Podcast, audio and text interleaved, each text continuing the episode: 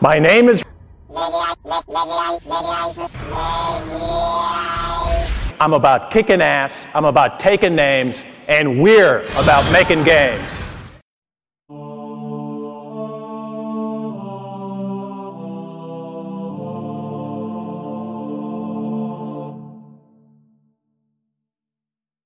The Legendary Titans. Our planet doesn't orbit the Sun in a perfect circle, but a slight ellipse, sometimes closer to, and sometimes further from, the star. It is also tilted in relation to the Sun, and this angle changes as other planets and objects in space affect Earth's gravity. The overall impact of this is that, on a cycle of hundreds of millions of years, Earth enters ice ages when global temperatures plummet and the icy north and south poles expand to freeze more of the planet's surface. Technically, we are still within an ice age, as the poles are still frozen. Within these ice ages, though, are glacial periods when the temperature falls even further and much of the habitable land is frozen over, and warmer periods between glaciations where the ice recedes. Currently, we are in one of these warmer spells.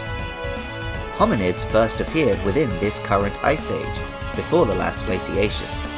Humans, including our own species of Homo sapiens and our close relatives the Neanderthals, survived our most recent glaciation, and though nothing in history is quite so simple, it was believed for a long time that pulling together to survive these harsh climates first inspired humans to develop farming, houses, and the very beginnings of civilization. What killed the dinosaurs? The Ice Age!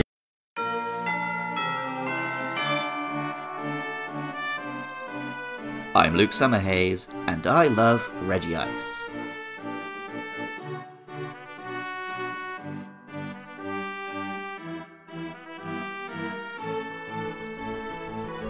Braille is a system for coding written letters onto a grid of six dots. These dots can be embossed or punched as holes, and so the letters can be rendered in a way identifiable by human touch.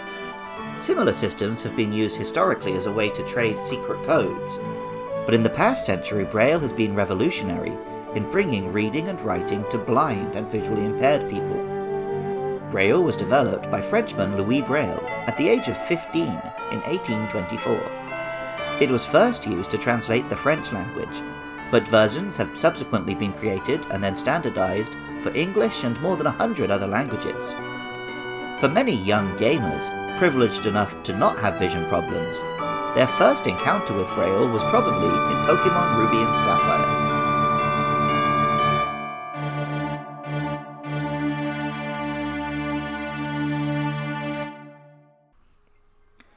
Regice is a vaguely humanoid creature made of geometric ice crystals. It somewhat resembles a crystal golem from Dungeons and Dragons or Dark Souls, though its very symmetrical shape and movements make it more like an angel from Neon Genesis Evangelion. In the eighth Pokemon movie, Lucario and the Mystery of Mew, it slides around without moving its body much, and is very reminiscent of Ramiel from Eva. In Evangelion, the second impact, which preceded the events of the show, took place at the South Pole, which is where Regice's frozen body supposedly originates. Pokemon Emerald told us, its entire body is made of Antarctic ice, after extensive studies, researchers believe the ice was formed during an ice age. And Pokemon Fire Red told us researchers revealed that its body is made of the same kind of ice that is found at the South Pole. It also slept for millennia, like Adam and Lilith from Eva. Pokemon Heart Gold and Soul Silver told us It is said to have slept in a glacier for thousands of years. Its body can't be melted, even by magma. The three legendary titans also appeared in the anime, under the ownership of Brandon, a trainer Ash battled in the league. His Regice was pretty tough, but Pikachu was able to defeat it in the end. In the anime, and indeed the games, a bit of lightning from a mouse, or a fire attack, will of course mess it up. But going by the Pokedex, it sounds like it should be indestructible.